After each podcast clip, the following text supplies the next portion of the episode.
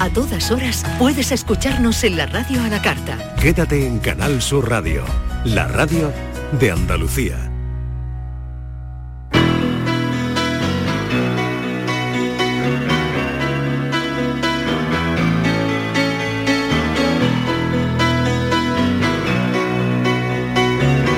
La tarde de Canal Sur Radio con Mariló Maldonado.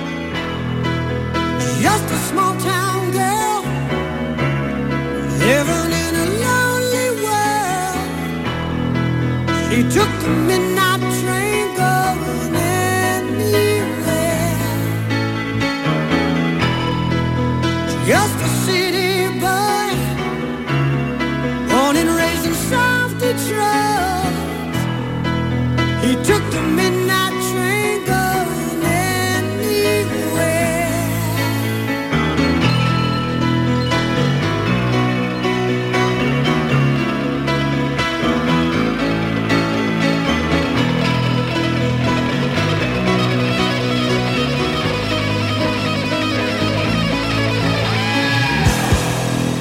4 y 5 minutos de la tarde, esta es la tarde de Canal Sur Radio, estaremos contigo hasta las 6 en punto, espectacular granizada en Sanlúcar de Barrameda.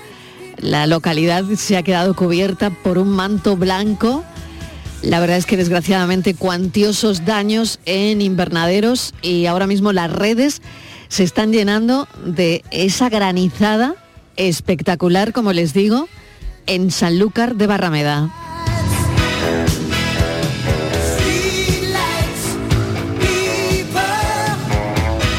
Intentaremos contactar con algunos oyentes que hayan vivido, estén viviendo esa granizada, como les digo, en Sanlúcar de Barrameda. Ahora mismo está pasando en la tarde.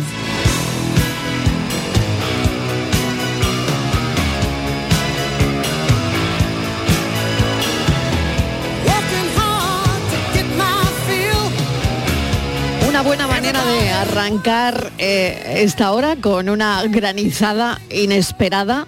Bueno, lo bueno es que no haya daños en ningún sitio, sobre todo en los invernaderos, ¿no?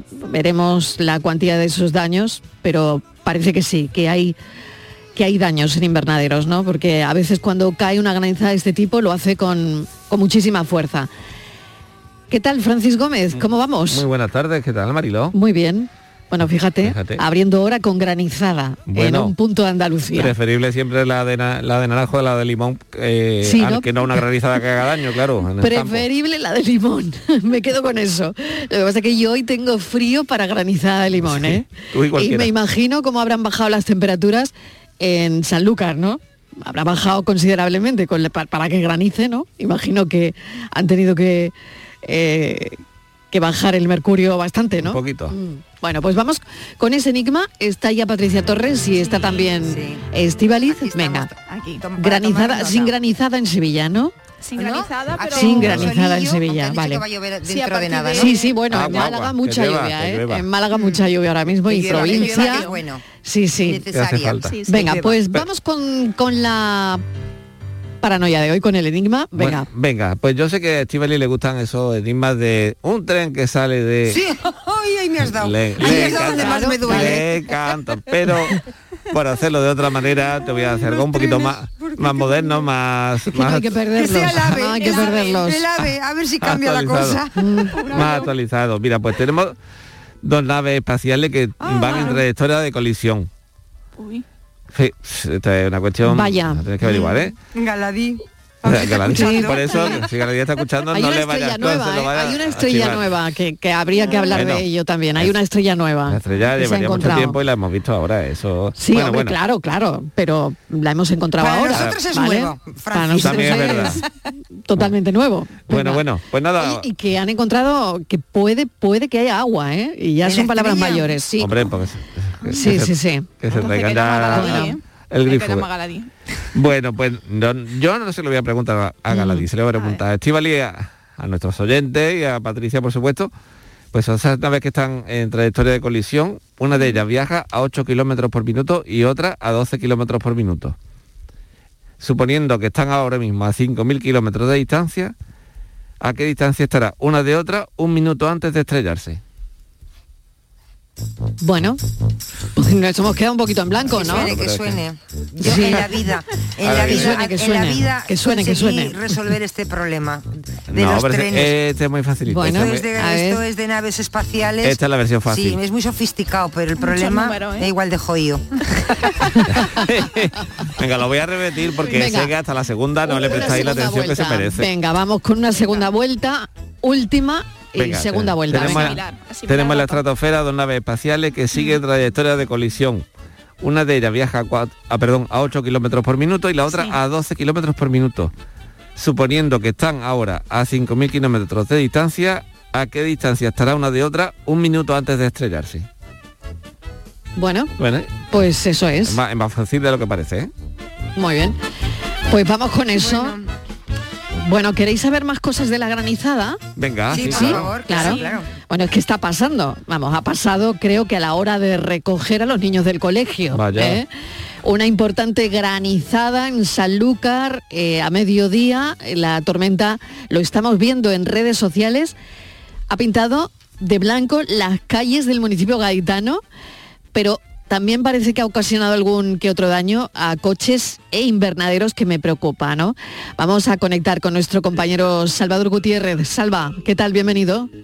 A ver si está por ahí Salva ya, que nos cuente, porque en pocas horas las calles han quedado totalmente inundadas, sobre todo en la zona del barrio alto que ha quedado completamente inundada. Eh, no sabemos si ya es transitable, si estas zonas son transitables ya o no. Por ahora aún no se han calculado todos los daños que ha podido provocar esta tormenta de granizo, aunque, bueno, muchos negocios han podido sufrir algún que otro desperfecto. Mm, Esto, desde luego, es lo que queremos saber a esta hora. Estamos a punto de conectar con nuestro compañero Salvador Gutiérrez, que no es posible de momento.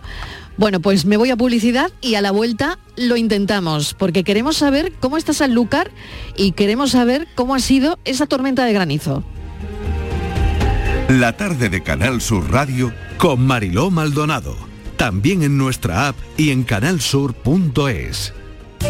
Segundas rebajas del líder Rapimueble. Vamos a por todas. Dormitorio juvenil 478 euros. Sofá cheslón 499 euros. Y paga en 12 meses sin intereses con todas las ventajas de Rapimueble. Más de 200 tiendas en toda España y en rapimueble.com.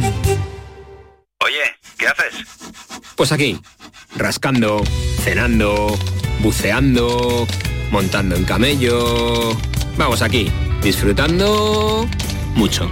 Rascas multiplicador de la 11. Multiplica tu premio y podrás ganar al instante hasta 500.000 euros. Gánalo rápido y disfrútalo mucho. Rascas multiplicador de la 11.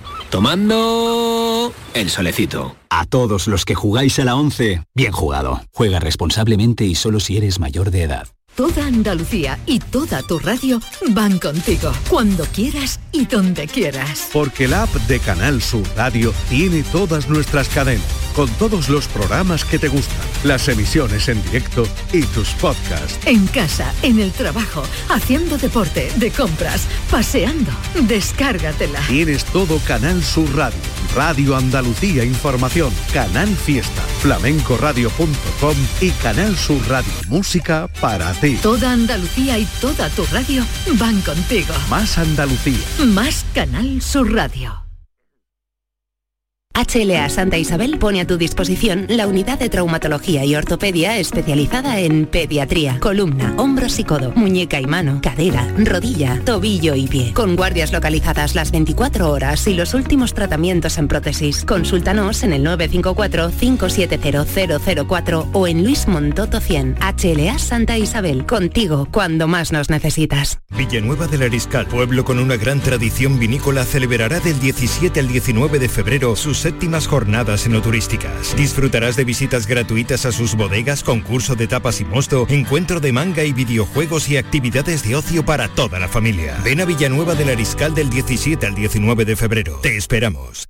¿No conoces todavía Canal Sur Podcast? Descubre nuestra nueva plataforma digital de contenidos especializados, exclusivos, de producción propia. Como los podcasts de El ritmo del Tangay. Manolo Casal nos acerca a la esencia del Carnaval de Cádiz, a la actualidad de esta fiesta en las voces de sus autores e intérpretes, los ensayos, los tipos, las letras, el concurso, las peñas, el ambiente y el recuerdo de las mejores coplas de la ciudad más cantada del mundo. Canal Sur Podcast. La tuya. La tarde de Canal Sur Radio con Mariló Maldonado. Las cuatro y cuarto de la tarde, que pongan la radio y se enteren de lo que pasa aquí en Andalucía, esa es nuestra razón de ser. Por eso hemos sabido de una espectacular granizada en Sanlúcar de Barrameda, en Jerez, y allí nos vamos con Salvador Gutiérrez, de nuestra emisora de, de Jerez. ¿Qué tal, Salva?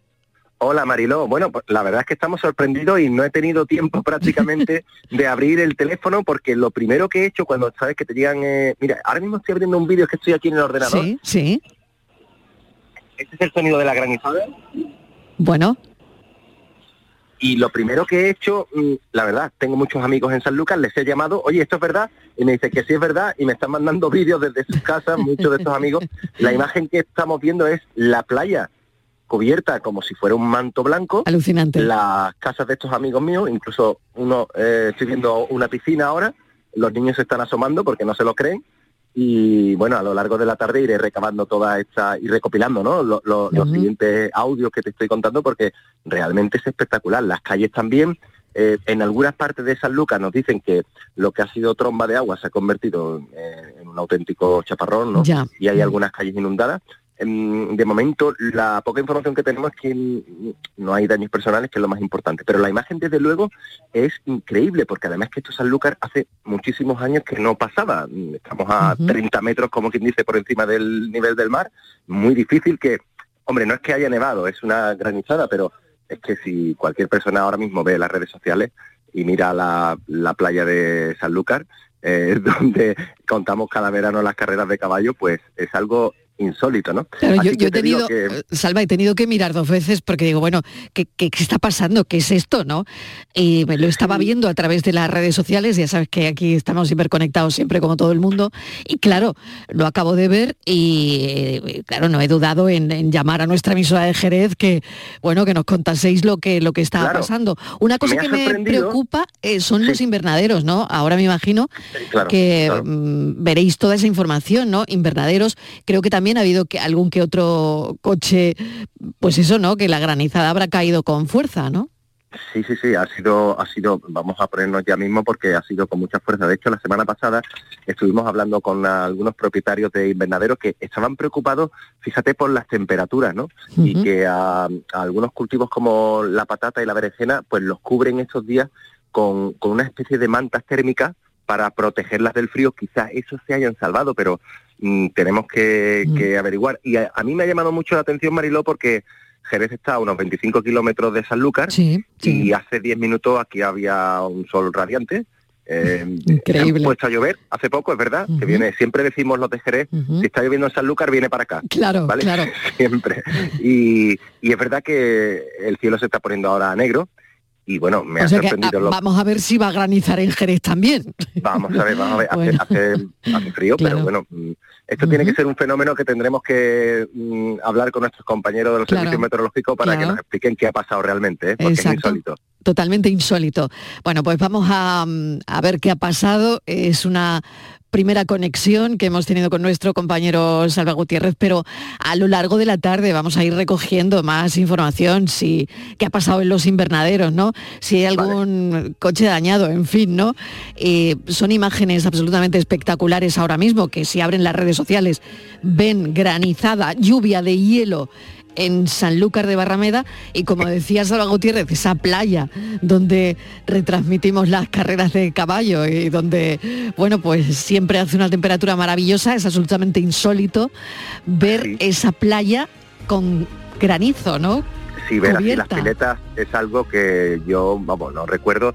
Y en Sanlúcar creo que muy poca gente, ya te digo que los niños se estaban asomando a los balcones de las casas para decir esto que es. Muy bien, mil gracias. Conectaremos a lo largo de la tarde y si no seguiremos también los servicios informativos de esta casa que nos irán contando detalles de lo que ha pasado en Sanlúcar de Barrameda, esa granizada espectacular. Gracias, Alba, un beso enorme. La tarde de Canal Sur Radio con Mariló Maldonado. Cuando estoy despierto ya no solo vivo el instante de esta encerrona en la que nos ha colocado la naturaleza. De hecho, tengo un breve pasado al que acudir para entrenar mi mente y no perder la razón. Me entretengo en hacer balance de lo que está ocurriendo. Me concentro en recordar cada detalle y registrar sobre todo el tiempo que transcurre en esta vida en pausa en la que nos encontramos. Sin embargo, es curioso observar que mientras nuestras vidas, pendiendo de un hilo y congeladas a la espera, conviven con una vida a nuestro alrededor que, a su manera, se abre paso ante nosotros y no siempre de la manera más beneficiosa para nuestros cuerpos. Hace un par de noches escuché por primera vez el sonido que producen los bloques de nieve al desprenderse de las faldas del barranco. Salté literalmente del saco. Fue un sonido fuerte, un alarido que provocó un gran eco por todo el barranco. Al principio me quedé paralizado, con el corazón latiendo casi más fuerte que el estruendo que acababa de oír, mirando de un lado a otro para intentar identificar de dónde procedía, hasta que observé cómo de la ladera de enfrente caía un bloque de hielo la nieve arrasaba con todo lo que encontraba en su camino hasta llegar al río, donde se fundía con el agua. Después de tal espectáculo, levanté la cabeza y no pude evitar pensar que toda la nieve que cubre los 30 metros de la pared en la que nos refugiamos tendrá que caer tarde o temprano de la misma forma. En ese momento, no escapé del pensamiento. Es cuestión de tiempo que una luz nos lleve con él por delante.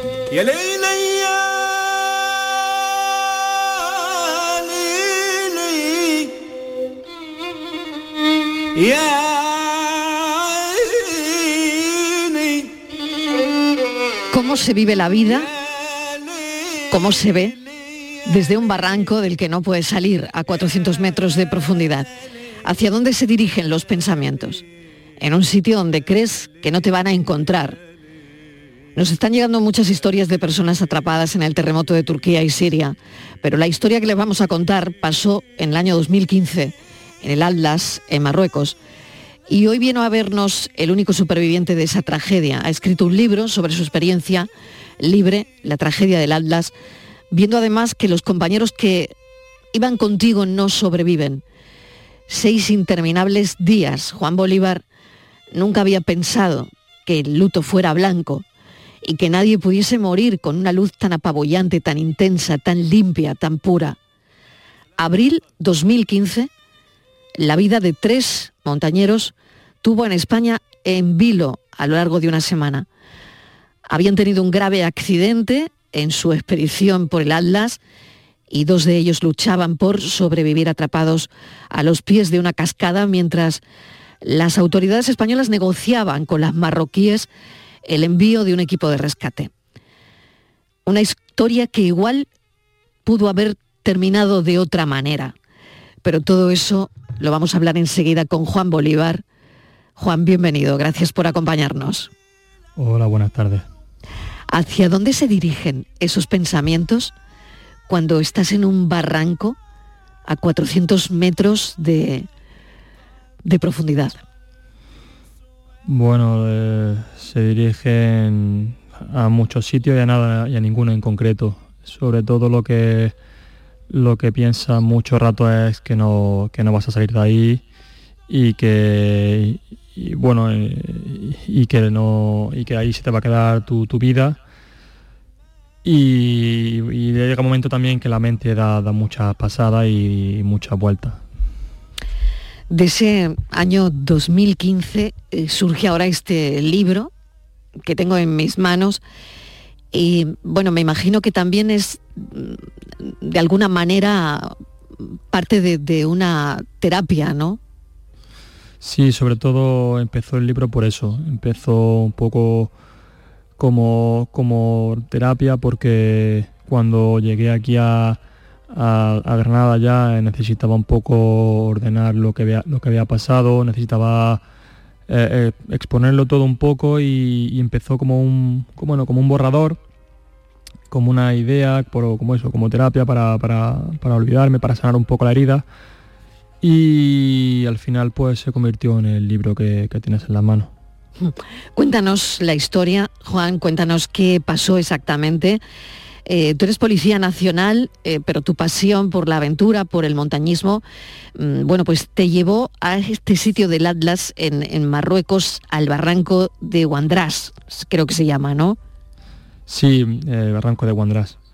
Cuéntanos Bueno, exactamente qué pasó, cómo fue todo.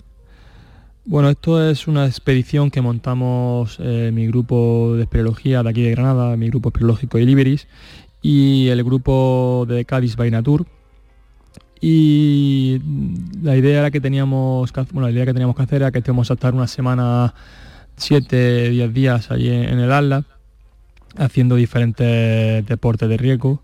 Eh, por el, ascenso al pico Mongud, atravesando el cañón de Guandrás, teníamos que hacer rafting, teníamos que hacer por allí también descenso de barrancos, teníamos que hacer varias cosas por allí.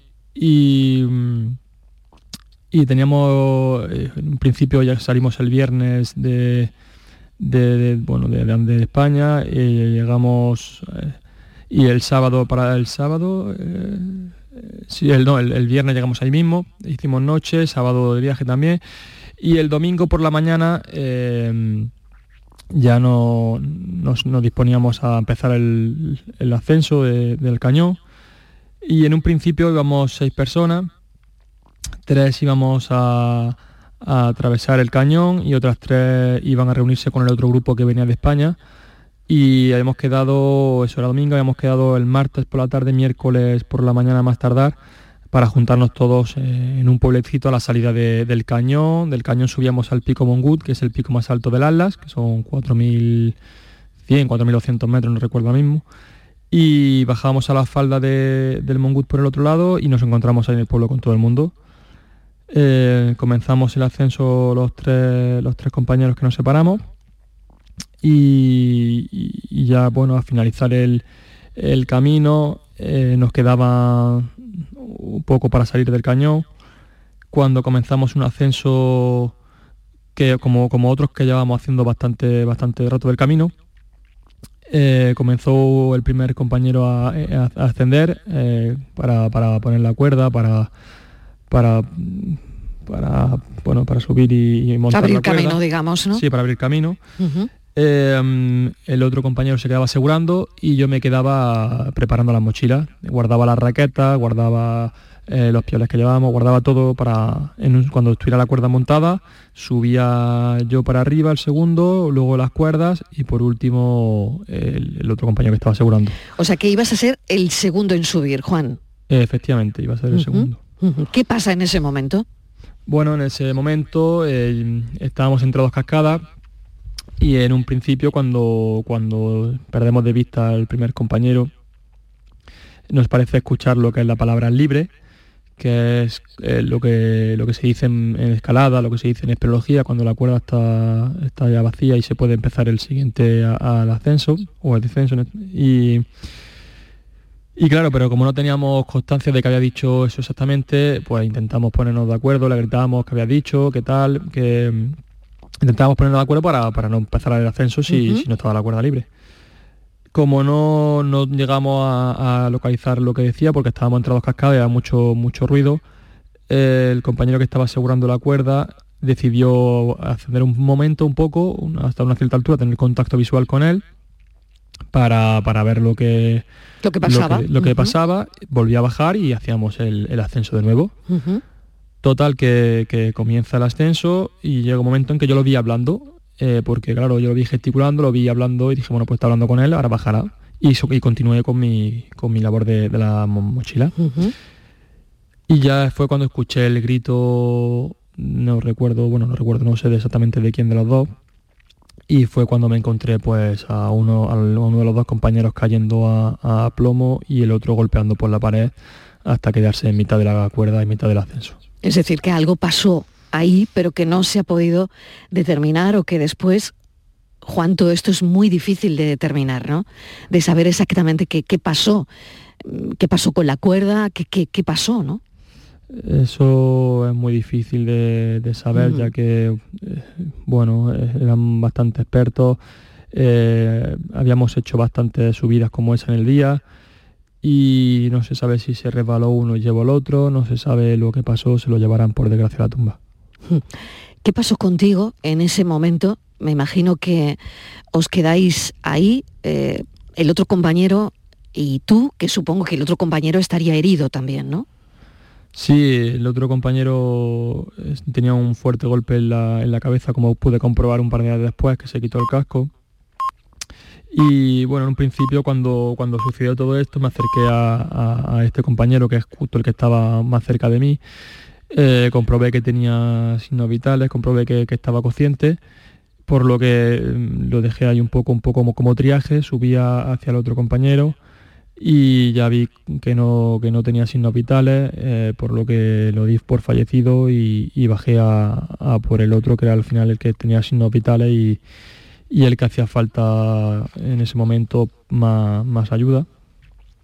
Le hice un pequeño iglú allí que teníamos con una pala, le vacié la, nieve que tenía alrededor, eh, le eché toda la ropa de abrigo suya, toda la ropa de abrigo del otro compañero y yo me bajé un poco más abajo hasta una, a un saliente que vi de la roca que, que tenía menos nieve y que aparté yo otro poco más con la pala y monté ahí pues lo que pensaba que iban a ser pocos días, monté ahí mi, mi, mi funda vivac y mi saco de dormir para, para pasar ahí los, días que estuviéramos ahí. ¿Cómo son esos días? ¿Cómo, mm, no sé, me imagino que debe ser muy complicado porque mm, pensarás durante mm, todo el tiempo que, que la búsqueda se pone en marcha, ¿no? Que os encontrarían, pero claro, cuando ves que pasa un día y otro y otro y no pasa nada, no sé si tú tenías una estimación del tiempo que podías aguantar ahí, ¿no? Claro, el problema es que eh, nosotros, como, como he dicho antes, eh, eso era un domingo y nosotros quedamos con, con el otro grupo eh, martes por la tarde, miércoles por la mañana más tardar, por si nos encontrábamos algún tipo de problema con, con el hielo que había caído esa semana. Claro, yo sabía que hasta el miércoles por la mañana no iba a empezar el, el tema de la búsqueda, por lo que sabía que, iban a estar, que íbamos a estar tres días allí a la intemperie sin que nadie no, no empezara a buscar y aguantando. Claro, eso por descontado, que Claro, tres claro. días, tres días seguro. Pero claro, yo lo que pienso es cómo, cómo consigues saber en, en qué día estás, ¿no? O cómo, creo que, porque no sé si uno se desorienta con, con compañeros, co- con, la, la situación que tenías, ¿no? Un compañero arriba que había perdido la vida, el otro que no sabías hasta cuándo, en fin, no lo sé, no sé si en ese momento uno, pues me parece muy difícil todo, ¿no? No, no, en ese momento no sabes en qué día estás, porque al final eh, las baterías de los móviles se agotaron y, y en un momento ya que, es- que duermes y te levantas por agotamiento y por, por, por- por reflejo de, de- ruido. Entonces te levantas de día, te acuestas de día, te levantas de noche, te acuestas de noche y llega un momento en que te desorientas y no sabes ni en qué día, ni en qué día vives, ni en qué día estás, ni cuánto tiempo ha pasado. Por lo que al final no sabía si, si habían empezado ya, si era miércoles para empezar el, el rescate, si era sábado, si era, no sabía ni en qué día estaba. Esos momentos son...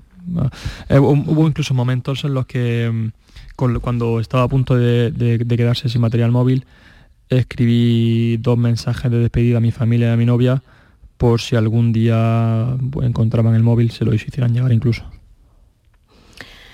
Juan, qué momentos, ¿no? Mm, No sé si uno cuando pasa el tiempo consigue, ¿no?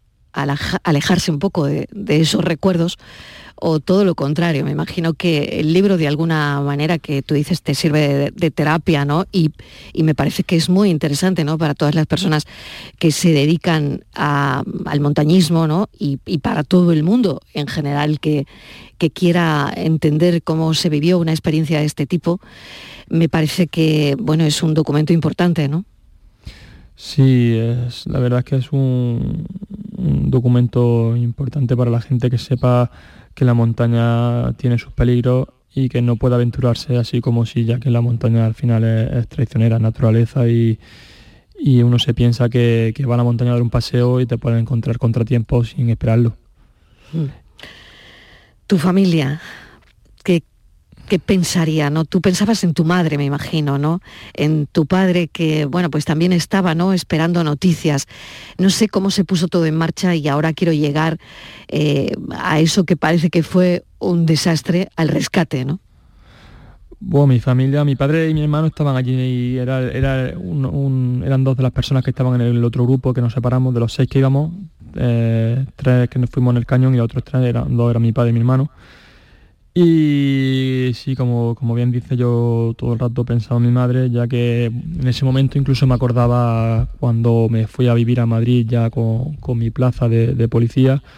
El día de la despedida se, se pegó una panzada de llorar la pobre y que yo me acuerdo que en ese momento me reía y decía, "Ah, mamá, si me voy a Madrid, que no me voy a Afganistán, que no me voy a la guerra ni nada.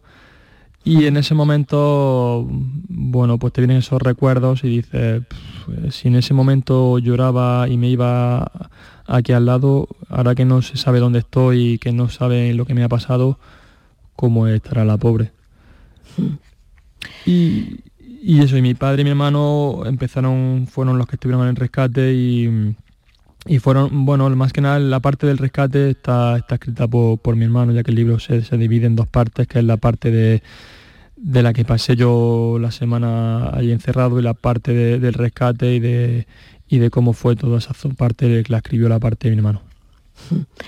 Me imagino que mm, es francamente mm, difícil, ¿no? Superar todo eso, pero bueno, pues poco a poco, eh, no sé si has vuelto a ese sitio, si vas a volver, si no.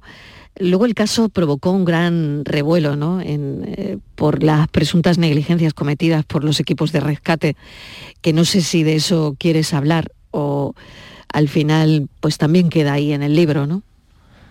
Bueno, como dices, esto es una cosa que, que es verdad que no, no se olvida nunca. Es una cosa que, que llevas eh, encima, que cada cierto tiempo pues al final te encuentras con, con alguien y te, y te pregunta y te lo recuerda. Eh, hace poco también hicieron, hace un año, creo que fue hace dos, hicieron un, un reportaje en la 2 para un programa de, de- la Guardia Civil y, y cuando lo vi, bueno, me removió un poquito en interior y, pedí un una, una sesión con, con un, con un psicólogo para, para, bueno, para hacerme una limpia de nuevo. Son cosas que, que no se olvida, que siempre lo llevas ahí. Y el rescate, bueno, pues como bien dices, el rescate, bueno, ya podemos llamarle rescate, podemos llamarle, no sé ni cómo llamarle, la verdad.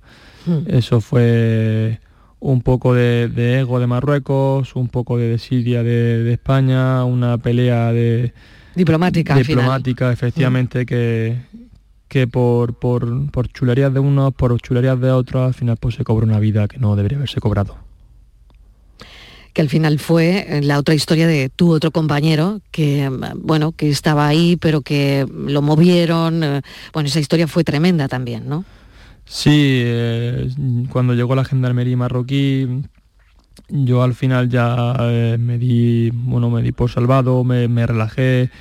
Eh, ahora entienden muchas veces, lo pongo ahí en el libro, entienden muchas veces cuando, cuando yo llego a, alguna llamada que ha habido un problema y veo que la gente como que, que no, no, no colabora, está como más, más nerviosa y, y se deja como, como desplomar. En ese momento lo entendí mucho porque al final cuando tú te pasa una cosa de estas, eh, estás aguantando fuertemente hasta que ves los, los que supuestamente te tienen que salvar y tu cuerpo se relaja y, y se deja llevar. Entonces cuando apareció la gendarmería marroquí, yo bueno pues ya me eh, hablé con el compañero, le dije que, que aguantara todo lo que pudiera, que ya estaban aquí, que, que íbamos a salir fuera. Y, y cuando empecé a ver ya el rescate ya vi que algo no iba bien, ya que tenían eh, material precario, tenían eh, formas de, actuar que, que aquí en España llevan sin usarse mm, 20, 30, incluso 40 años. Y, y ya todo fue a peor cuando, cuando el compañero estaba en la camilla y vi que la camilla no ascendía y que tenía que aguantar yo a, mi compañero junto con la camilla a pulso para que no entrara totalmente en el río. Y en un, en un momento que, que la cuerda dio un pequeño tirón, iba, iba ya anclado también el gendarme para empezar a subir y, y de repente después del tirón eh, volvió a caer la cuerda con, con todos y fue arrastrada por el río hasta debajo de una catarata y el gendarme salió como pudo de la catarata y dejó al compañero toda la noche ahí en el agua helada. Madre mía, Juan, qué, qué noches más largas y qué noche más larga esa en especial, ¿no? Si todas fueron largas, hay una especialmente larga y probablemente fue esa, ¿no? Sí, esa, esa fue la peor de todo, por la situación, por, por el cómo se vivía en ese momento, por tener a- al gendarme al lado eh, de forma surrealista rezando su Corán y, no pudiendo hacer nada por el compañero cuando ya, cuando ya te dabas por, por rescatado. Eh, esa, esa noche se hizo, se hizo interminable y bueno, yo siempre lo he dicho y, y siempre lo seguiré diciendo que, que yo estoy aquí gracias a, a este compañero, ya que el haber estado ayudándolo toda la semana me ayudó a mí a tener fuerza, me ayudó a mí a, a estar alerta y no, y no encerrarme en mis pensamientos. ¿Has vuelto, Juan?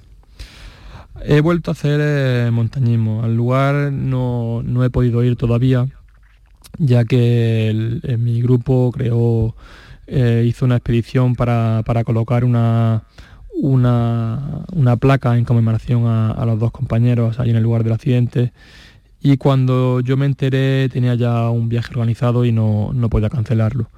Pero siempre lo he dicho que, que yo tengo que volver y, y terminar la, la ruta ya por, por memoria a los dos compañeros por, y por cerrar, sobre todo por mí, el ciclo, por cerrarlo ya y dejarlo cerrado y algo ya que no, que no vuelva a recordar. Pues si quieren saber más de esta experiencia, Juan Bolívar ha escrito un libro que se llama Libre, la tragedia del Atlas.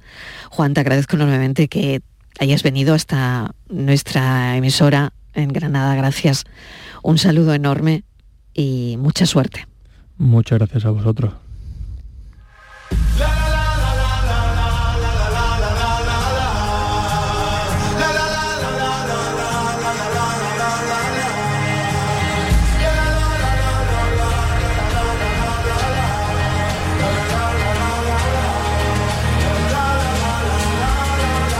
Ahora es el momento y no mañana que empiece de nuevo la función. Ahora que ya no pierdo la calma ante tanto tonto de ocasión. Ahora toma paz y después gloria. Ahora que sanó la cicatriz, escribamos juntos otra historia donde no tengamos que fingir. La tarde de Canal Sur Radio Con Mariló Maldonado. También en nuestra app y en canalsur.es. Nuestros abuelos siempre han desempeñado un papel fundamental para nosotros. Construyeron la sociedad de bienestar que hoy disfrutamos. Nos transmitieron sus valores, sus costumbres, sus fiestas. Ahora más que nunca necesitan de nuestra atención y cuidados. Por ello, CaixaBank y la Asociación de Autores del Carnaval de Cádiz quieren premiar la copla carnavalesca que regale el mejor homenaje a nuestros mayores durante el concurso de agrupaciones del Carnaval de Cádiz. CaixaBank, mayores llenos de coplas. En febrero, vuélvete loco con Social Energy. La locura de iluminar tu hogar noche y día consumiendo tu propia energía y ahorrar hasta el 90% en tu factura de luz gracias a nuestras baterías. Aprovecha las subvenciones disponibles para ahorrar con tus paneles solares. Primeras marcas con hasta 25 años de garantía. Estudio gratuito en el 955 44 11 11 y socialenergy.es. La revolución solar es Social Energy. No hay nada como enfrentarse a la realidad para descubrir que a veces las cosas no son como decía. En el programa del Yuyu aseguran que se ha caído un mito. Así que esta rendición incondicional de doña María Kondo, que con tres niños recoge espaná, es una victoria moral para muchos de nosotros. Un programa donde vemos pasar la vida poniendo la mejor cara. Yo no te digo nada, Maricondo, si además de tres niños tiene que llevar para adelante tres programas de radio, dos espectáculos y mil cosas más. A ver si el que tiene que escribir libros sobre esto soy yo y no me había dado cuenta. El programa del Yuyu, gente genuinamente original, de lunes a jueves a las 10 de la noche. Más Andalucía, más Canal Sur Radio. Porque tú te mereces una hipoteca mejor. No lo pienses más. En Caja Rural del Sur encontrarás la solución que estabas buscando para la casa de tus sueños. Hipoteca te lo mereces. Acércate a nuestras oficinas y te informaremos para que tomes la mejor decisión. Caja Rural del Sur. Formamos parte de ti. Bienvenidos a Sacaba. Mil metros de electrodomésticos con primeras marcas. Grupos Whirlpool, Bosch y Electrolux. Frigoríficos, lavadoras, hornos, vitros. ¿Quieres más? Aires acondicionados, aspiradoras, pequeños electrodomésticos. Y financiamos en 12 o 20 meses sin intereses solo tú y Sacaba. Tu tienda de electrodomésticos en el Polígono Store en calle nivel 23. Ven a ver nuestra exposición y sus 25 años de experiencia. Sacaba. Descubre Canal Sur Podcast, nuestra plataforma de contenidos especializados, exclusivos, de producción propia. Como banda sonora, el cine hecho recuerdo. Disfruta de la música que te emociona, la de la película que nunca olvidarás o la de las series que buscas, la de algunos anuncios que te llaman la atención, los temas favoritos de los más peques de la casa, las bandas sonoras hechas en Andalucía, los clásicos, los mejores descubrimientos. Queremos que sientas la emoción del cine y la televisión a través de sus bandas sonoras, Cristina Gabella. Canal Sur Podcast. La tuya.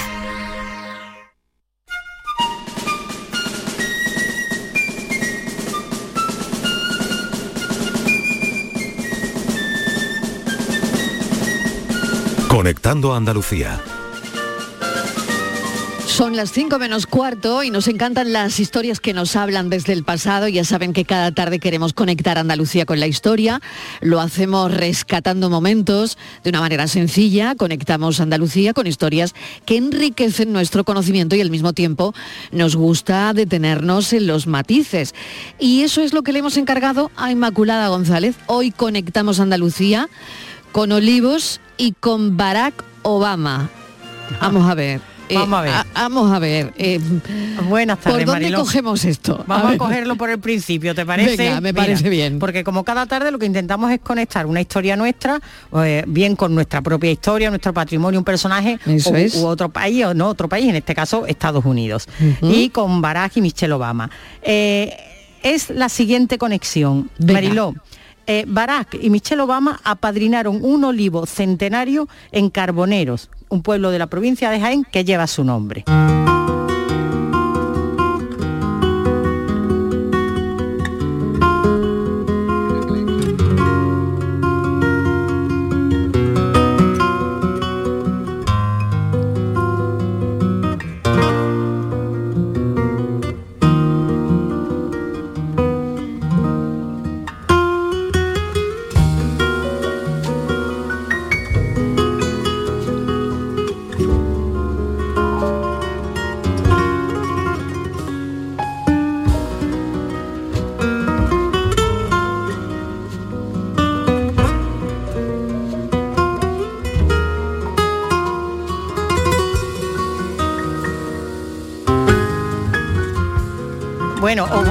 Seguir contando Sí, porque la intro me han dicho que duró un minuto.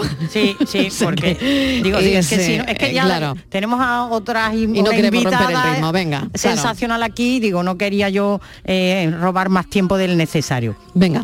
Eh, oh, te cuento, llevan un olivo centenario, lleva el nombre de esto, de, de Michelle Obama. ¿Por qué? Porque el Ayuntamiento de Carboneros y una fundación que se llama Lumière nombraron padrinos de honor del proyecto solidario que se llama El aceite de la vida. A esta familia, formada por Michelle y Barack y además sus, sus dos hijas, Amalia y Sasa. ¿Y en qué consiste exactamente el, el proyecto, Pues Emma? mira, es que esta fundación, Mariló, la Fundación Lumière creó este programa, este, esta iniciativa para poder apadrinar olivos centenarios que captaran fondos solidarios destinados a fines sociales. De hecho, luego eh, recuérdame que te dé una dirección, porque cualquier persona que quiera puede apadrinar un olivo y destinar ese, ese dinero, destinarlo, como digo, a una organización no gubernamental. Y cada padrino, padrino tiene ese donativo, el que eh, llevado a la fundación que prefiera, recibe además un regalo, sus botellas personalizadas de aceite de vida virgen extra, el certificado de apadronamiento y además si te hace falta y lo solicita el recibo de donación para que luego no diga. Fíjate, ¿no? bueno, con todo lujo de detalle, todo, ¿eh? todo detallado. todo detallado, que es una iniciativa seria. Y eso se lo proponen a la pareja americana. Te cuento por qué.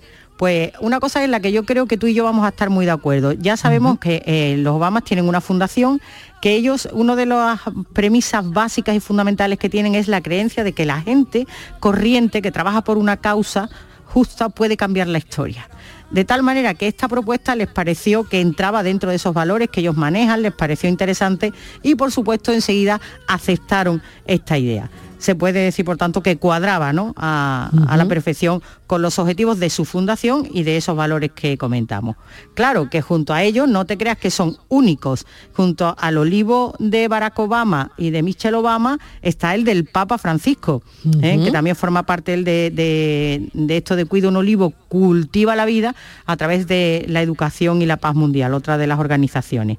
Y además no son los únicos, porque también tienen olivo Susan Sarandon, el Papa Francisco, como te he dicho, la Fundación George Clooney, Pedro Piquero, Piqueras, entre otros. Pero la idea no surge de, eh, surge de un personaje, pero no de ninguno de estos, aparte de que el ayuntamiento, como te digo, y la fundación estaban en esta idea también. Pero quien de verdad pone el dedito en la llaga, fíjate, es el ex seleccionador de fútbol Vicente del Bosque, que es además hijo adoptivo de Carbonero. Y fíjate, y propuso convertir a esta localidad en el epicentro del aceite de la vida. Dar las gracias por este nombramiento de embajador de, Olivos Solidarios. Es un honor para mí el poder contribuir a ayudar para que este proyecto cuaje y que tenga una finalidad que, como todos podéis entender, es solidaria y que haya y se generen recursos para que el apadrinamiento de estos olivos pueda repercutir directamente en todos los usuarios que lo necesitan. Así que eh, se crea un parque en Carbonero, en este precioso pueblo de la Sierra Morena de Jaén. Se crea el parque La Solidaridad y la Concordia de los Pueblos. Mira qué bonito. Y Ahí en Carboneros concretamente pues hay más de 800 olivos centenarios que están siendo ornamentados tradicionalmente y acondicionados paisajísticamente para recibir a los visitantes y para que estos olivos centenarios eh, puedan ser apadrinados. Ya mm, forman parte muchas instituciones eh, de esta de esta iniciativa. Bueno, me parece una iniciativa magnífica, ¿no? Y entiendo que hay muchas personas que se habrán ido sumando, ¿no? Gente, gente conocida. Pues como te he dicho, efectivamente muchos famosos, hay presentadores, futbolistas, actores, actrices, políticos, muchos famosos. Han recibido ya sus botellas, además personalizadas de aceite de la vida extra de Jaén y además su certificado. Y la historia de esto, pues que nos lleva, como mencionado antes, a esa Fundación Lumière que nació para la divulgación del séptimo arte y la educación en valores y con esa vocación solidaria y decidió poner en marcha, como decíamos antes, esta iniciativa que nos parece cuanto menos curioso. Pero además se hace eh, a raíz de una película que seguramente muchos de nuestros oyentes habrán mm. visto y que quedarían además impresionados porque es una historia muy fuerte y se llama El aceite de la vida o el aceite de Lorenzo, que cuenta la vida de Lorenzo Done, un niño que desarrolla una extraña enfermedad y que acaba curándose gracias a la ingesta de aceite de oliva. Aquí está el grifo de lo que comemos. Sí. Muy bien. Y aquí está el grifo de la biosíntesis. Sí, sí. Biosíntesis. Cuando se privó a las ratas de una grasa determinada en su dieta, sus células la compensaron sobreproduciéndola. De modo que si también es cierto en los humanos... Entonces la dieta es inútil a menos que podamos detener la sobreproducción. Biosíntesis ralentizada, ¿sí? Sí, sí, pero aún hay más. Y por eso me merezco dos besos. En el resumen, se habla del concepto de manipulación de ácidos grasos. ¿Qué es eso? Verás, hicieron que las ratas dejaran de producir eh, cierta clase de grasas cargando su dieta con otra clase.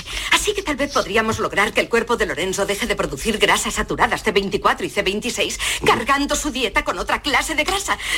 Eso es. Fíjate, claro, esa mezcla de, de ácidos grasos que reduce los niveles de, de otros ácidos de una cadena muy larga, ¿no?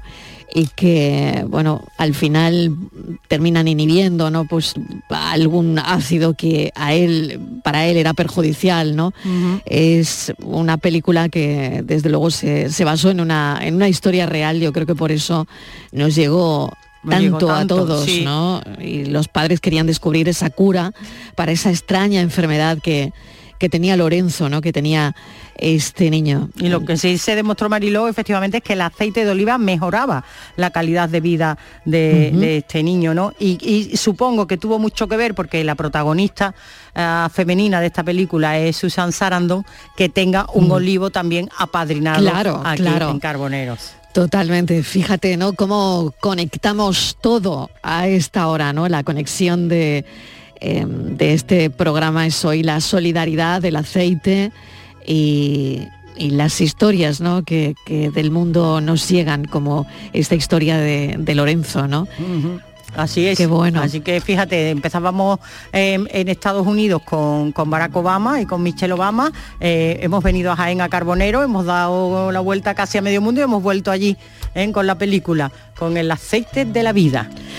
Mil gracias Inmaculada. Nos volvemos a escuchar ahora conectando Andalucía. Eh, y esto es lo que nos gusta conectar a esta hora de la tarde. Nos encantan las, las historias que nos hablan desde el pasado, a veces un pasado muy reciente como el de hoy. Y ya saben que cada tarde queremos conectar con nuestra historia.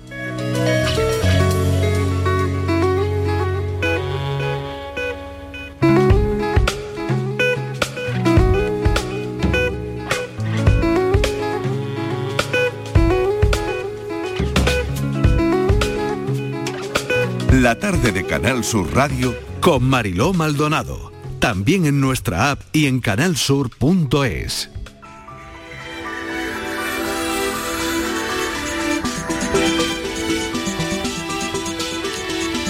No sé si mi compañero Enrique Jesús Moreno se ha enterado de esa espectacular granizada en Sanlúcar de, de Barrameda hace un rato que ha teñido de, blanco la playa, fíjate, ¿eh? granizo. Hoy tenemos granizo y todo, ¿eh? No, no me había enterado porque estoy pues concentrado desde hace yo te lo cuento. algunos minutos y no me había enterado. Pues fíjate. Luego me pongo al día y muchas gracias. Impresionante granizada. ¿Qué te parece? Eh? ¿Qué te pues parece? ¿Cómo está el tiempo? eh? Tú sabes lo que se ha dicho siempre de febrero, ¿no? Febrerillo loco, ¿no? Sí, no sí, sí, sí, sí, porque vamos. Febrerillo revuelto, sí. Revuelto totalmente. Fíjate la temperatura que hemos tenido el fin de semana y ahora granizada en Sanlúcar, en fin. Y no olvidemos que estamos en invierno, ¿no? Eso es, estamos en invierno, eh, pero esto es la primera vez que se vive, yo creo, en Sanlúcar, de Barrameda. Una, granizada en Sanlúcar. imagínate, imagínate. Bueno, vamos con, todo, pues Enrique. de, eso, de disfunciones, vamos a hablar hoy. mira por dónde, mira por dónde. de disfunciones sexuales, tanto a nivel masculino como femenino, porque hemos invitado a nuestro colaborador habitual, amigo del programa, eh, que es el doctor Natalio Cruz, que es una auténtica autoridad en la materia.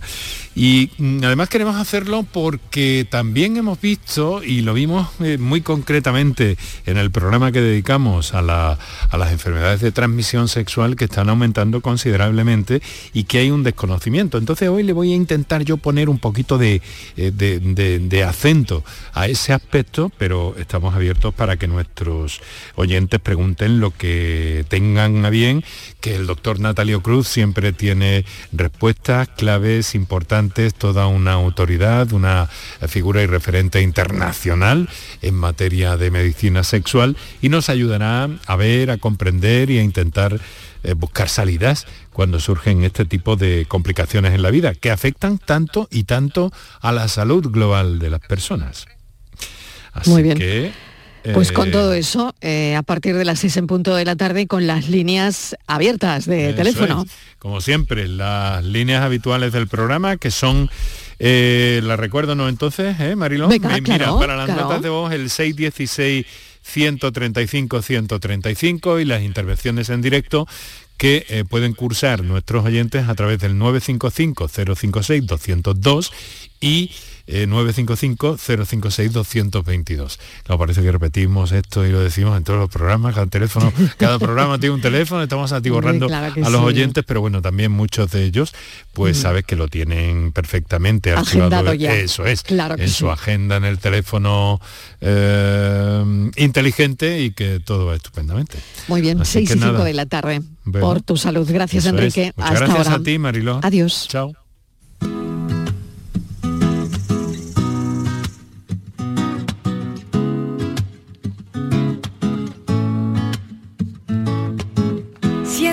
Que todo el mundo me lo dice, que no me di cuenta por tantas cicatrices, el daño que hiciste.